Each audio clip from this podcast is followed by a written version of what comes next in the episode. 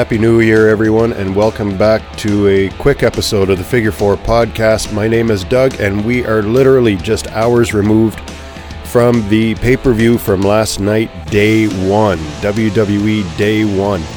The biggest news that came out before the pay per view even started was Roman Reigns was out. COVID 19. He's out of the Universal title picture. So, what do they do? They take the beast, Brock Lesnar, and they throw him in the WWE Championship match which I thought was really cool in the beginning. I was excited to see this pay per view. I was kind of bummed out that I didn't get a chance to see Roman Reigns because I don't like Roman Reigns. I appreciate what he's doing as a heel and as Universal Champion, but I was looking forward to Brock Lesnar just having his way with him around that ring and winning the Universal title. But hey, we're going to go through all the matches from the start show, from the startup show, right up to the main event. So, with no further ado, let's get at her and go through this pay per view. All right, so the first match on it was on the kickoff show was Cesaro and Ricochet against Holland and Sheamus. This was eh, I I'm I've always been a big Cesaro fan. I think they've been waste he's been wasting away in WWE for a very long time. He got a little push there a while back. I was actually hoping something was going to come of it. Nothing ever did, which kind of really bumps me out. Anyway, him and Ricochet together, eh, I'm, I'm, I'm going to give it a chance. Just a couple of minutes into the match, Holland gets his nose completely busted wide open. Before they cut it away, I saw the blood just pouring out of his face after Ricochet did that flip with the help of Cesaro landed on Holland's face. He was out of the match, so Sheamus had to go at it by himself. You know what? Sheamus isn't a young dude. Sheamus is in his 40s, pushing his mid 40s. Looks really good. I think he still has another run in him as champ, but who knows? We'll see. I didn't think it was a bad match. Um, but again, just something that's thrown together to kill some time. And I just wanted to point out I don't know if anybody noticed, but it was shortly after Holland got his face busted open. Sheamus seemed like he was really, really, really stiff with Ricochet. Now, maybe it's a receipt that Sheamus felt that he had to pay back for Holland because obviously Holland wasn't able to do it himself. Either way, it was he was stiff. He was really stiff, I thought, and you could see it in Ricochet's face. But meh, you know, not his fault. I mean, it's not ballet, right? People are going to get hurt, but I just wanted to point that out that it seemed like there were a few spots Sheamus got really stick with stiff with this dude. But yeah, it is what it is. That's why it was on the pre-show. Second match on the card: Drew McIntyre versus Madcap Moss. I'm going to say this right now. I don't know why Baron Corbin is even still in the WWE. He hasn't done any, he's not even entertaining. Now, this is all my opinion, obviously. He's not entertainment entertaining. This guy, Madcap Moss, they have with him to help him be happy. He is worse than Baron Corbin is. Now, Baron Corbin, I didn't mind him when he was Constable Corbin or whatever he was a couple of years ago. That wasn't a bad gimmick. I actually pretty I enjoyed that. But he hasn't done anything in years. He's just kind of floundering. I'm actually surprised this is one guy that hasn't gotten his release from WWE.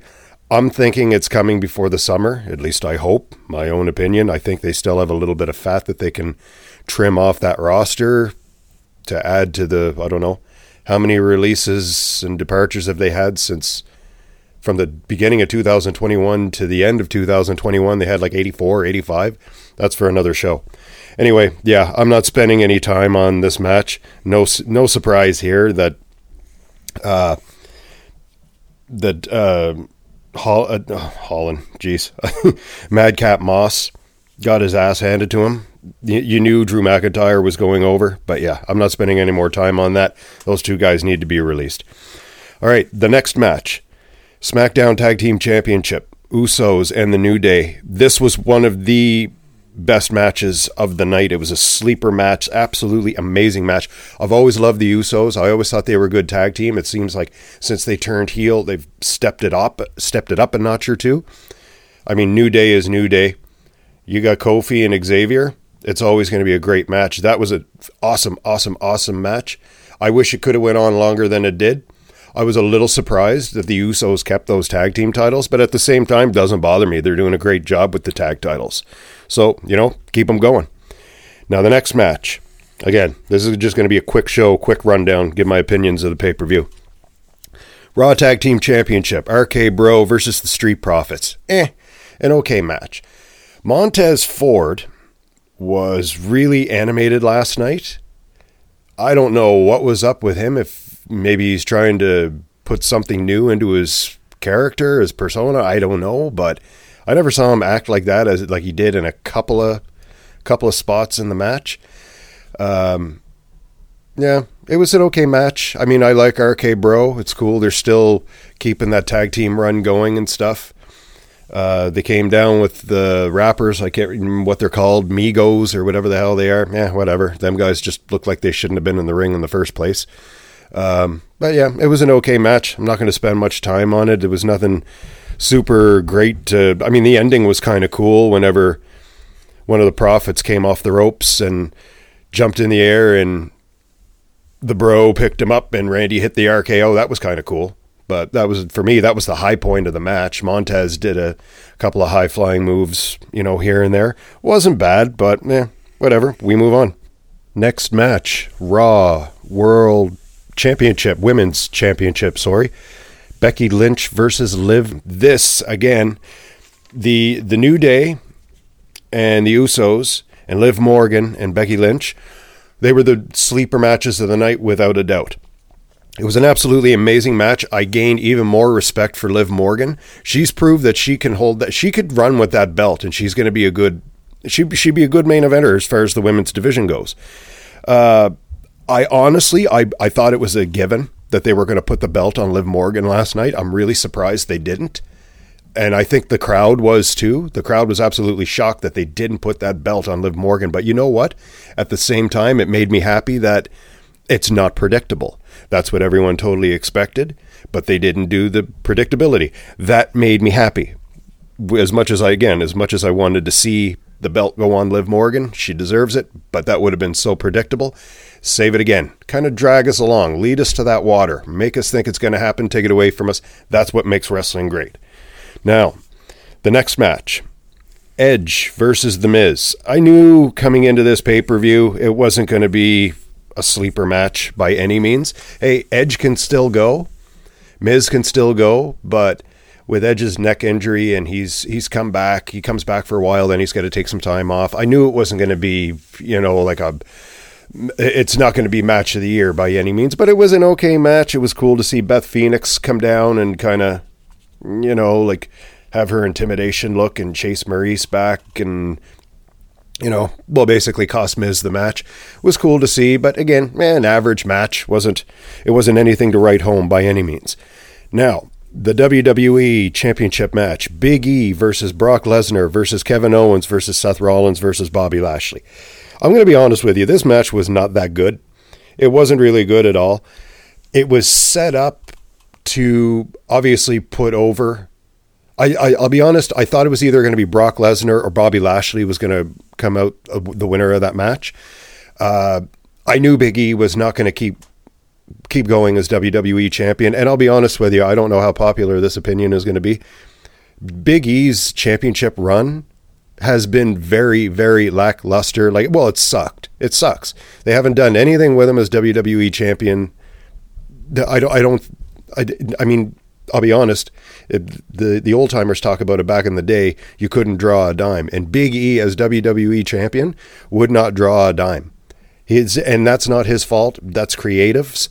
He just he didn't do anything as WWE champion. There was nothing that caught my eye. It's like he was just holding the belt for someone at the right place at the right time, and obviously it was Brock Lesnar. Um, will Brock Lesnar be a good champion? well, it's Brock Lesnar. Of course, he's going to be a good WWE champion. And it'll be cool to see now. There are rumblings. Now, it's in dirt sheets, it's on the internet, and you can take from it what you will. But there are rumors that WWE is going to keep the two brands, but they want to unify those world that World Heavyweight Championship. So now does the now again they're only rumors. Maybe maybe Meltzer knows that twit. We'll ask him. Yeah, he'll give us a great answer. Now, it would be cool though if that was the main event at WrestleMania. Brock Lesnar to have a champion versus champion title versus title with Roman Reigns. Hasn't happened since WrestleMania 6 with Hogan and Warrior. Would be cool to see. would be super cool to see.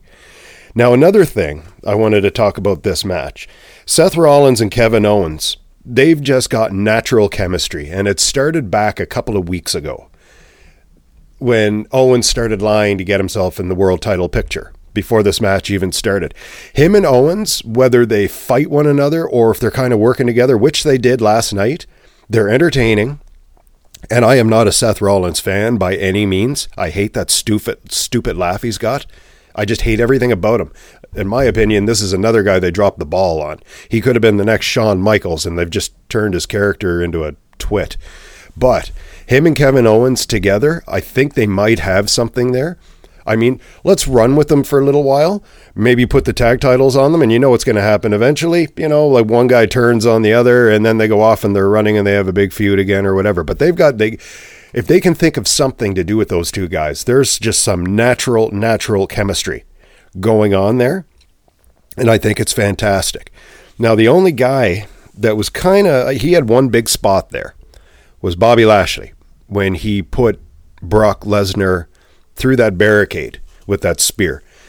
I don't know what they're going to do with Bobby Lashley now because I mean if I'm if I'm creative and if you had anything written in for Bobby Lashley, it's got to be put on hold. I wouldn't say scrap it, but it's got to be put on hold because now you put the world heavyweight cha- you, you put the WWF title on Brock Lesnar. You know Roman is going to come back and he's going to hold on to that belt until WrestleMania. I mean, you've got your main event already set.